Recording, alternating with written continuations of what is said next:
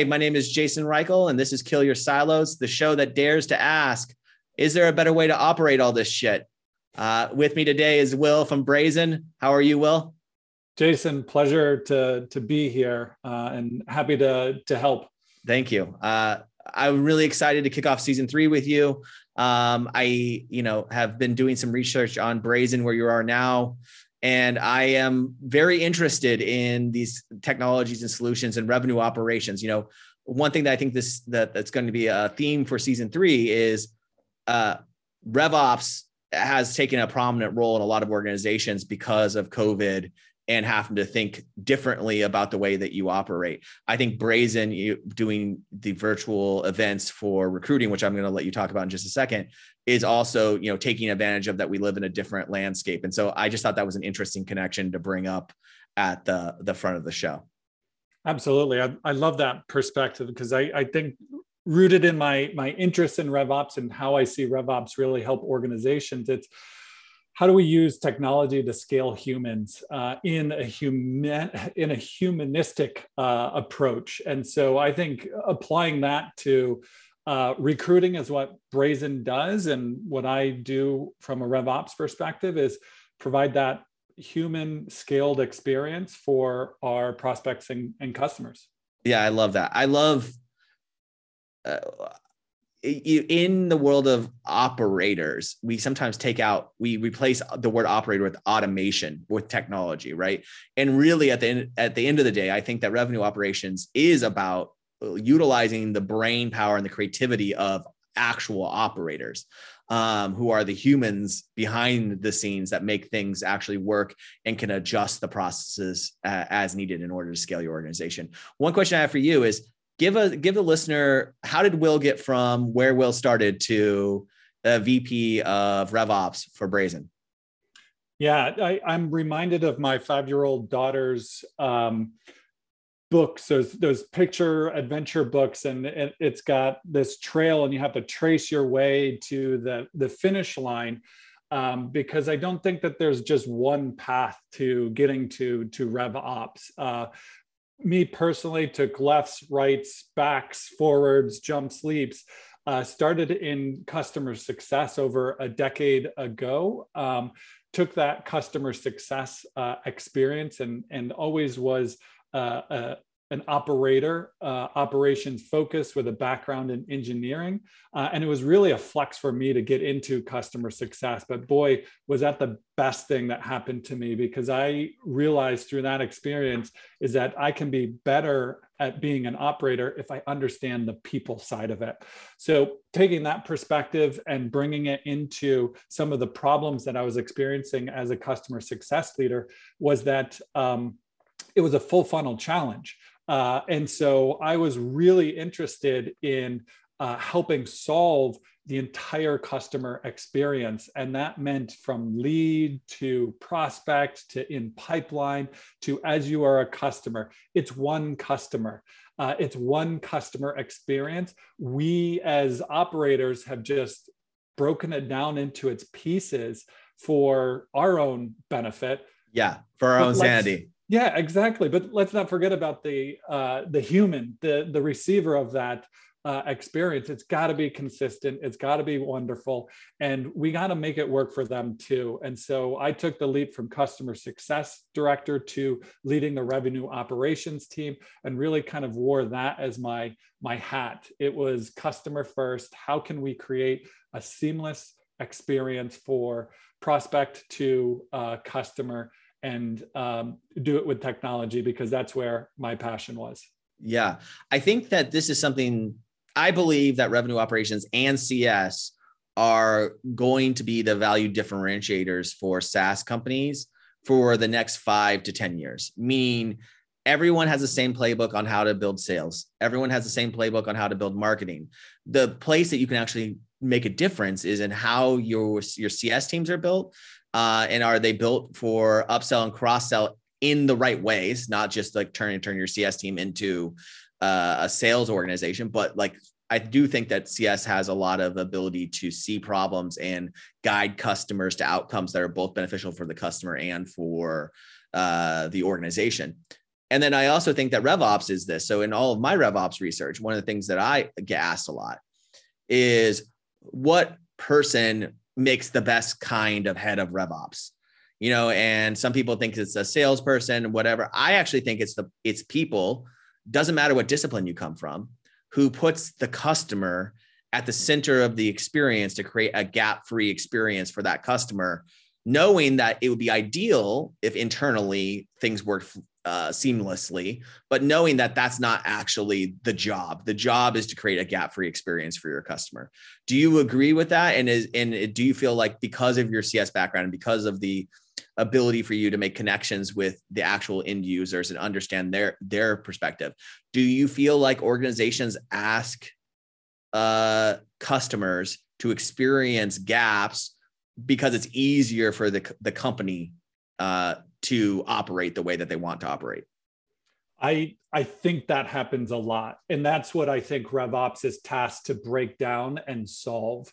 And I do think, and biased to be you know frank, uh, I do think that that RevOps customer first perspective is uh, results in the best outcomes. Yes. Um, because I strongly believe if you put the customer first, it will work its way through the entire process. I think also, um, Jason, one of the things that turned my light bulb on to really using that as my guiding principle is just the fact of, of the startup life and, and growing. At, at some point, you're going to have this tipping point where what you're renewing is greater than what you're selling in new business. Mm. So why are we as operating uh, professionals focusing just on the sales experience when you look at the revenue equation that tipping point is going to hit and there's going to be more revenue on the existing customer base than there is on the new sales side. So let's make sure that we prioritize our own time and effort accordingly to again protect and to make sure that uh, you're making the customer experience great but also the company successful while you're doing it. I think that's a very great point um, to talk about the idea of the tipping point. It, eh, when we entered into COVID, something like 40% of net new revenue was from existing customers, right? Which is not a, a number that uh, existed or we were really aware of uh, prior to COVID. Obviously, that was there, right? Like, obviously, organizations, some organizations were tapping into that and realizing that they could uh, upsell and cross sell their existing user base, but also use the trust that they've built through that process with that customer to offer new features, new services, and so on and so on. And we've seen a lot of big winners. Uh, in the space. So I think it's really good to think about that tipping point, you know, and, and that probably comes a lot sooner than you think it comes uh, series, uh, series A going to Series B, it becomes probably critical that you're thinking about it from that perspective. So that's awesome. Uh, one of the things that we like to do uh, that's new for this season is have a have the guests go through something that they're working on right now um, or that they've just accomplished. Um, it's a, a segment I'm calling from the field of something that you're actively thinking about and to walk the listeners or viewers through the decision process you made and, and how you decided to move one way with a problem or another way with the problem. Great. Um, I, I think the first thing that, that comes to mind is um, uh, we just wrapped off an amazing revenue kickoff, um, which uh, my enablement team uh, has absolutely crushed. And one of the things that um, I've done uh, a couple years now is how how do we take that amazing experience and get more value out of it? And so, what I'm really focused on after having a really awesome RKO of aligning, inspiring, and educating our uh, our go-to-market teams is how do I take all of that learning culture and continue it through the year? It seems almost like archaic to celebrate this one giant momentous at the beginning of the year. And I'm thinking about, okay, how can I create a culture of ongoing learning and development? And some of the ideas that uh, really come to mind is um, that that really shone through is uh, we did a pre-event uh, survey and we asked uh, everyone what topics they wanted to cover. And one of the things that we observed was people were interested in not only understanding more about the business, but more about problems in their own lives. And so, one of the most popular uh, series of content that, that we created was actually about personal finance uh, because we knew that it was a number one stressor of our employees. And so, we um, we went out on a limb and really took that and said, hey, if we can teach people how to be responsible with their money, it's a win win for the business. So, how can we replicate that from not just this one time investment one time a year RKO event and create an ongoing learning and development culture that I think will uh, make us more successful at hitting our goals. Yeah, I love that. One thing that I'm a big fan of is I usually call these RKO things or all hands called, I usually call them camps because to me, that's what they feel like. They feel like you go away to summer camp, right? And I had this initiative and I bring it to every organization that I, I go to work for now, which is how do I make camp all the time?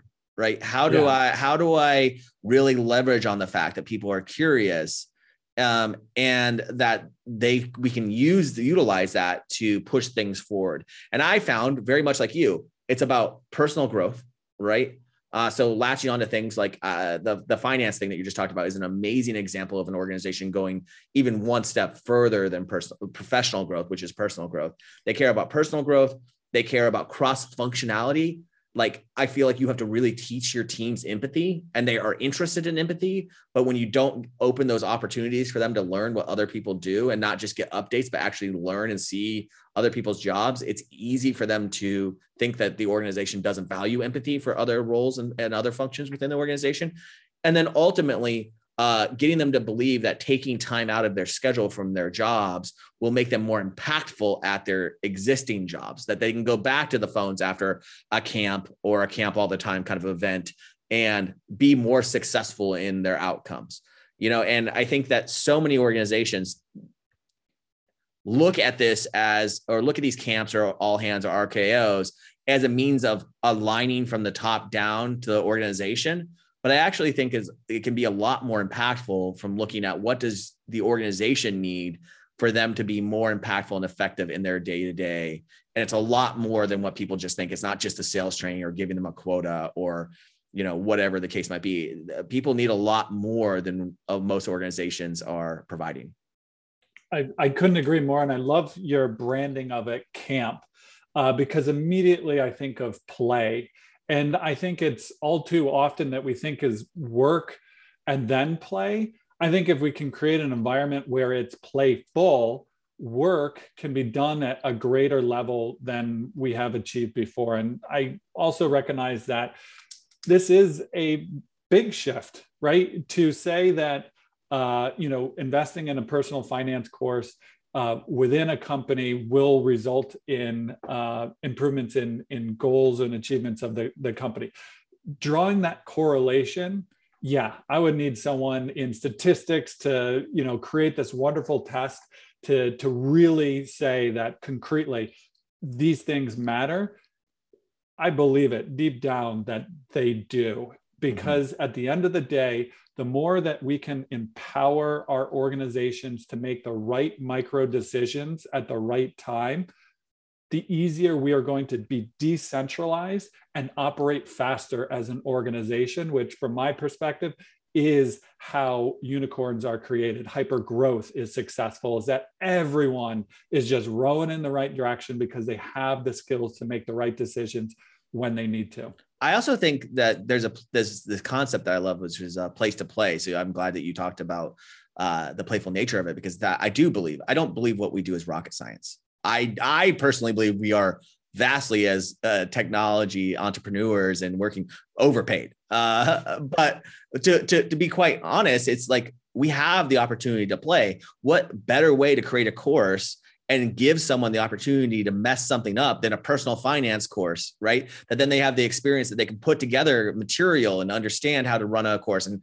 how to engage with people. So that way, when you are doing a process that is marred with uh, uh, trepidation by people or, or or people are scared of the change, people have some experience pulling these kind of classes together, understanding how to connect to people, understanding how to, to move, maneuver forward. It's insane to me that sometimes organizations uh, go after the biggest fish without uh, having operators or teammates that can really handle it because they've never been given small opportunities to show success. And so it, it's something that I, I, I do think that more organizations are going to do. Also, it's good for your employees, but it's good for the the facilitator. It's good for the operator. It's good for everyone along the line to practice. You know, I I just did a a camp with my team and we did improv exercises, right? And you know, and then they brought that back to how could this impact their job, and they were able to make those dots on their own. I didn't have to make the dots for them. They made they made the connection on their own because I do believe not in work life balance personally. I believe in work life integration that we should be integrating these things in. If a if an employee is better at personal finances, they might make better decisions for the business on how to spend resources or money, right? And and that may not be causation, but it's definitely correlated to I, your point. I, absolutely. And and I think what it boils down to me is can we pe- teach people how to change?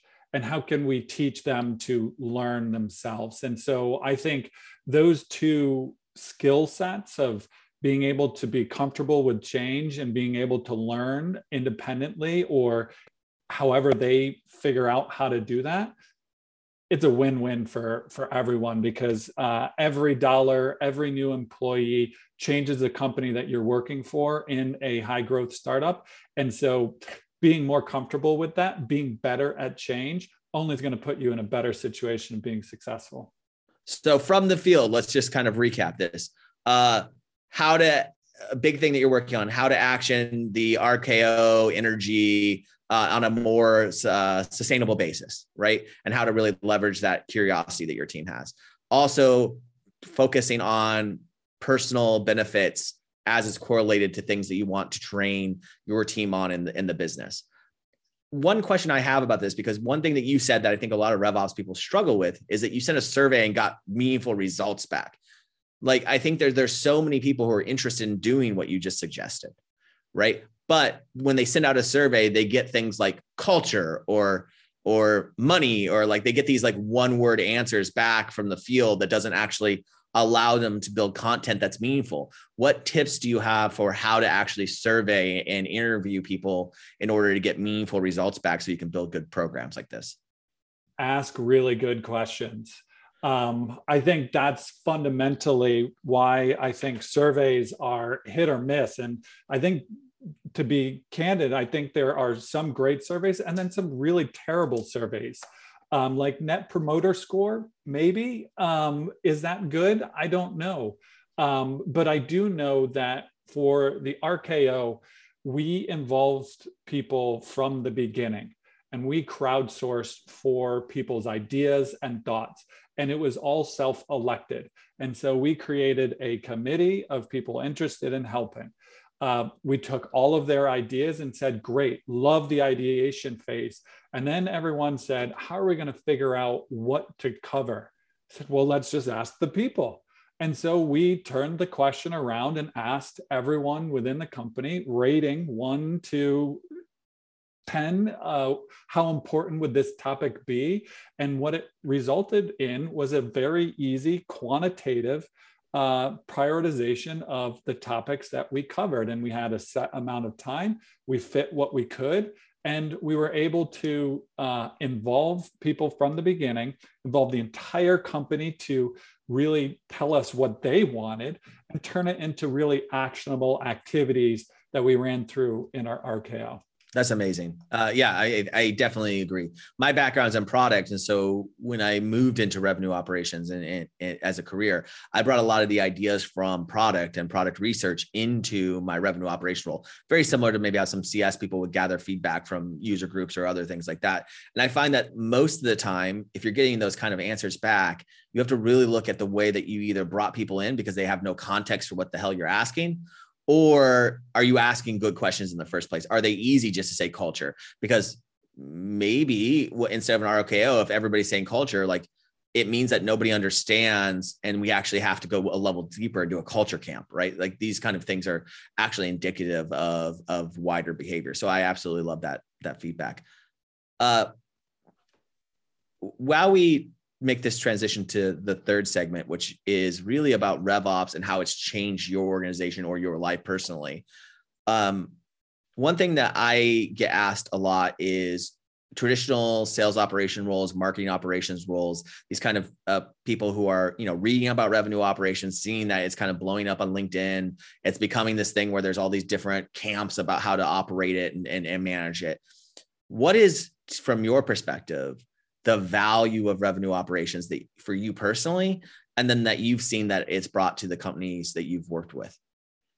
Yeah, I I, I think the overarching um, success from my perspective of, of RevOps and uh, how it's benefited the, the companies I've, I've worked with is that it is a shared service across multiple departments that is the conduit to ensure interdepartmental conversations that need to happen happen.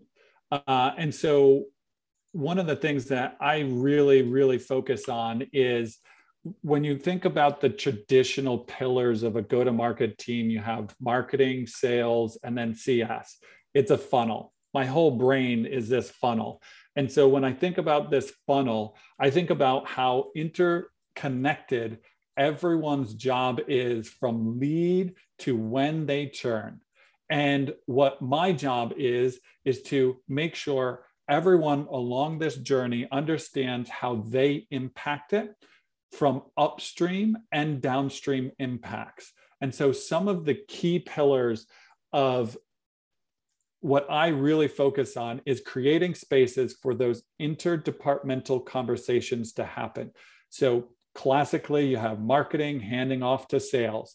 Let's meet regularly. Let's create a space to talk about what that engagement's going to look like, how it's performing, and what we're learning from upstream and downstream impacts. Same thing happens when we talk about the handoff between sales and customer success, creating a space, what's happening upstream and downstream, and how is it operating. And you might even ask yourself, but why aren't they just doing this anyway? Yeah. Why aren't they having these conversations? And what I think is happening is just a very humanistic thing, right? For lack of a better word. When it's two people in a room, marketing and sales, who is going to be right? Because someone's going to walk out of there trying to be right. And I think RevOps plays a bit of a role of being this third party, independent, uh, individual in that conversation that can play the traffic cop, that can play the intermediary between the two entities and de escalate any of the challenges that come up between the two teams in a very strategic way. Because what my goal is, is to change the conversations from this person or that thing to how's the process working and how can we make that process work better? And we're not talking about people we're talking about process and we remove that human aspect out of it and we're all working towards the same thing making a better process. Yeah it, it is crazy the amount of a refocusing you must do. And i think that you and i have a very similar approach to revenue operations which is like yeah, I am an expert in some technology. I am an expert in strategy. I can do enablement. I, I, care about insights, which I think are the four core pillars of RevOps. But more so than anything, it's about facilitating uh, a place for people with deep context to ha- communicate with one another impactfully. Um, and I think that it really goes a long way to be, if you're in a RevOps role, to work on facilitation skills, work on con- conflict, uh, not only uh, conflict uh, regression, but also knowing when to apply conflict when you're not getting people to actually talk about the problems in the room that they really need to talk about, right? And I think that is the benefit of revenue operations is having someone focused on the translation layer, having someone focused on it's it's very similar to me as the DevOps movement that happened 10 years ago. It's like yeah, you have people writing code every day, but you need someone that's overseeing the connective tissue between everything. You know, as an example for me, um, I just did a uh, like a strategic hiring thing where I had to do the P and L for the year. Uh, in my current company, I'm also a CRO and and uh, run the RevOps team. And I realized that I got that what we had gotten to our accountant was all of these individual managers talking about what they needed to hit their goals but they were not actually thinking about the connective tissue between any of those goals. So, yeah, I could go hire seven more people for sales or four people for CS, but none of those roles would actually be successful or impactful because they no one was thinking about the connective tissue between all of those things, right? And that's what happens when we kind of allow deep expertise to kind of drive forward initiative within the organization is I find that people that have deep expertise just push this way when in reality you need to get everyone to the same place that they're pushing on the right right end. And obviously people and the the, the organization will mature right? And the and the people will mature and their and their context does come into play. Like i know as a revops person that my head of sales knows more about sales than i do right? But my job is to make sure that the other teams understand what they need to know about sales in order to be impactful up and down downstream as you said. And that has to come from an ability to try to up level the conversation constantly um, into more thematic conversations between people. Um, and not to get lost in the nuances of the technology or the strategy or whatever people are talking about and then refocus them on the process and get them to say things like let's not talk about sarah in this example. Let's talk about the ae role for enterprise right? Because then we can extract out our personal bias from you know that and we can give maybe even give sarah an opportunity to to meet those expectations because i find that a lot of the times in most interpersonal conflicts within an organization is its lack of expectation setting that has caused that. Everybody's working at a company to do good work. I believe firmly in entering into every conversation with good intent. Like everyone's here for a reason. Nobody wants to just waste away their time. Uh, and so ultimately i think a, uh, RevOps is the value of RevOps is having that person that can translate and sort of push everyone into the right direction. Um, and I, you know, there's monetary value that comes out of that. There is streamlining that comes out of that. But ultimately, I think that organizations are realizing that they have to be more of a generalist than deep specialist on every single thing in order to push something forward successfully. I, um, I love how you articulated that because I think, you know, setting proper expectations, I think RevOps is in the best position to be able to take these, and you just went through it, these P&Ls, these budgets, and be able to operationalize it so that we can create little business owners across the entire P&L yeah. so that they are trained to understand when their workload coming in is out of process and they can raise their hand and they can say, Hey, I'm not seeing the leads, or I'm seeing more leads than I ever have. Sales, here it comes. Uh, and then the sales team can take that information, they can run their scenario planning and then go down in the factory line and say, Hey, yes, we're seeing an influx and this is what we think. And if we can create those connections between each department, uh, and each role within the organization, I think that's a very successful RevOps team. Well, thank you, Will, for your time. We have one more thing to do, which is my favorite part of every show, which is to play a game. Uh, are you up for playing a game, Will? I love games. Okay. So this is a really easy game. We're starting off pretty slow in season three. This or that. So I'm going to give you two things. You have to compare them, choose a winner, and then if you so are so inclined, explain why that one over the other. And I try to keep these between personal and RevOps kind of related goals. So the first question I have for you is reoccurring meeting or ad hoc meeting? Reoccurring. Reoccurring. Okay. So what's the key to a good reoccurring meeting? Clear goals and expectations. And if people are not finding value or not meeting them, making sure that everyone in that meeting feels empowered either to not show up or raise their hand and say our expectations of this meeting are not being met. Amazing. Uh, are you a fan that if the reoccurring meeting is no longer necessary canceling that reoccurring meeting or do you like just having those placeholders in, in place and you'll change the focus of the meeting? It's one of my favorite things to do is to stop those meetings from happening once the value has been realized amazing uh, okay, Here's a, a snack related one salty or sweet, Will? Are you a salty guy or are you a sweet guy? Uh, I, I think 60 40 salty sweet. So okay. um, I, you know, fried chicken, but not chicken and waffles. It's got to be separate. So um, it's separate salty stuff and separate sweet stuff. Amazing. Uh, did you, like everyone else during COVID, did you go through like a, uh, like uh, too much stuff, too many sweets in my pantry, uh, or too much salty chips kind of face I went the other way. So I eliminated snacks altogether because I saw the future. Uh, I saw the future of the metric of weight increasing uh, significantly. And so I cut all snacks out.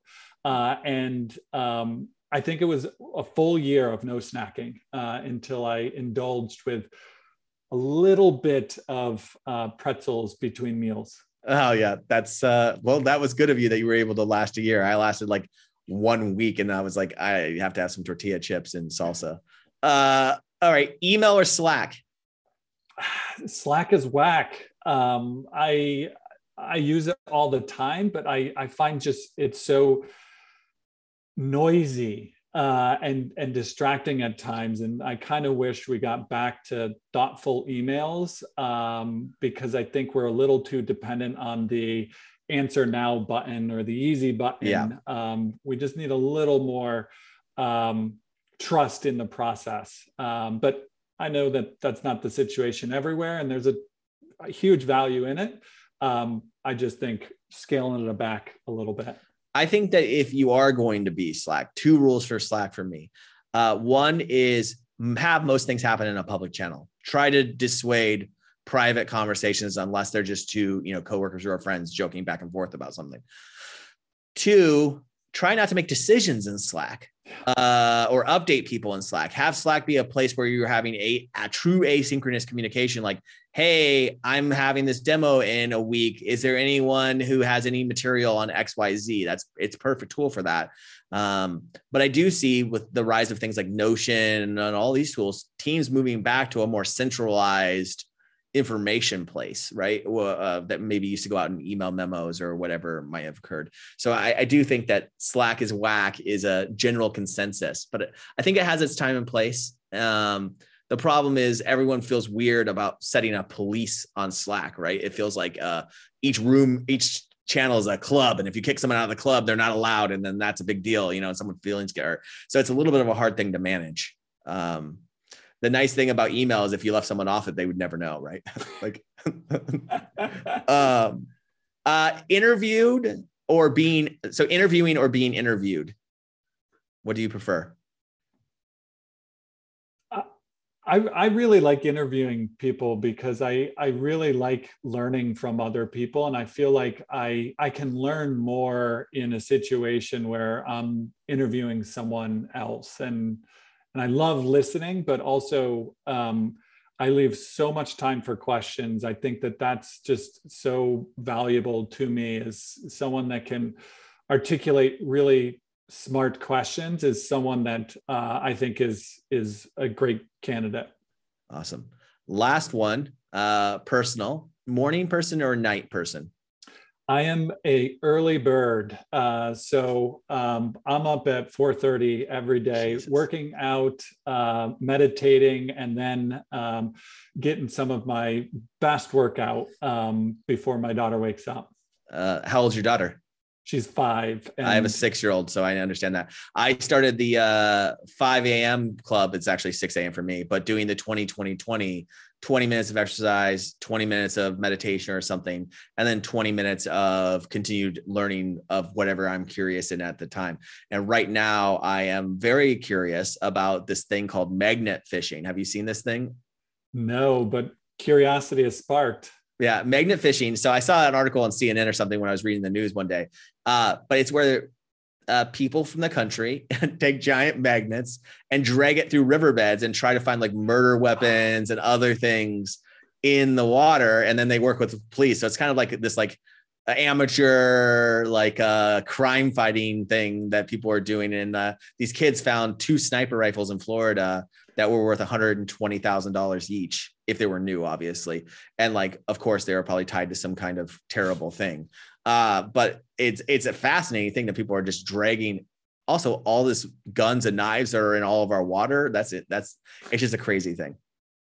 So I've been learning about magnet fishing. What what have you been doing with your with your time in the morning besides meditation? What have you been learning about?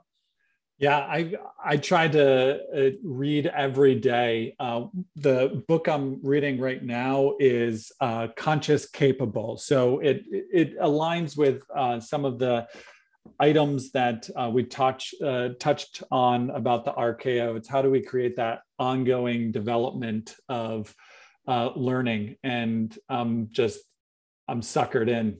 Um, That's great. I can't wait. Thank you so much, Will, for your time. I appreciate you and I appreciate everything you're doing for revenue operations. And uh, if you need anything, uh, let me know. Where can people contact you if they have questions or, or want some advice on RevOps? Absolutely. Feel free to email me at will.foley, F O L E Y, at brazen.com, else LinkedIn, Will Foley, one, two, three. Um, find thank me you, and happy to chat. And thank I, you, Jason, for having yeah, me. I appreciate you being season three's guinea pig, and I look forward to uh, having more conversations with you like this in the future. Likewise. Thanks. Jason. Thank you, my friend. Bye. Bye.